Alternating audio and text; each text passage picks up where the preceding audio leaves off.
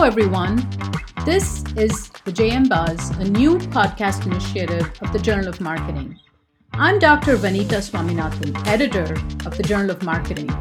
In today's segment, we'll provide a summary of a forthcoming Journal of Marketing paper. You can find a reference to the complete paper in the show notes. Enjoy!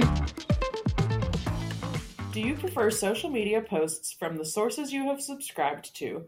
Or are you more interested in the content recommended by AI algorithms? A new Journal of Marketing study shows that the content that is recommended for users has less consumer engagement but fewer annoying ads, resulting in higher click through rates but lower conversion rate. The study, forthcoming in the Journal of Marketing, is titled Tales of Two Channels Digital Advertising Performance Between AI Recommendation and User Subscription Channels and is authored by Beibei Dong, Mengzhou Zhuang, Eric Fang, and Minxue Huang. How do you get news on a daily basis? Subscribe to topics you are interested in, or let artificial intelligence algorithms recommend news to you.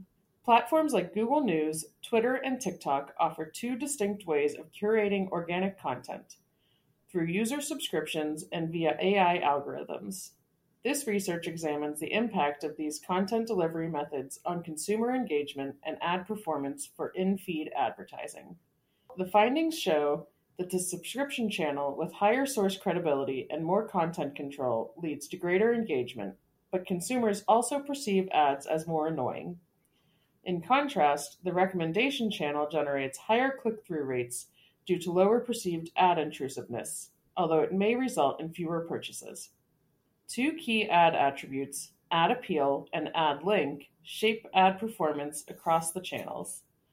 The recommendation channel performs better at eliciting clicks but worse at converting sales.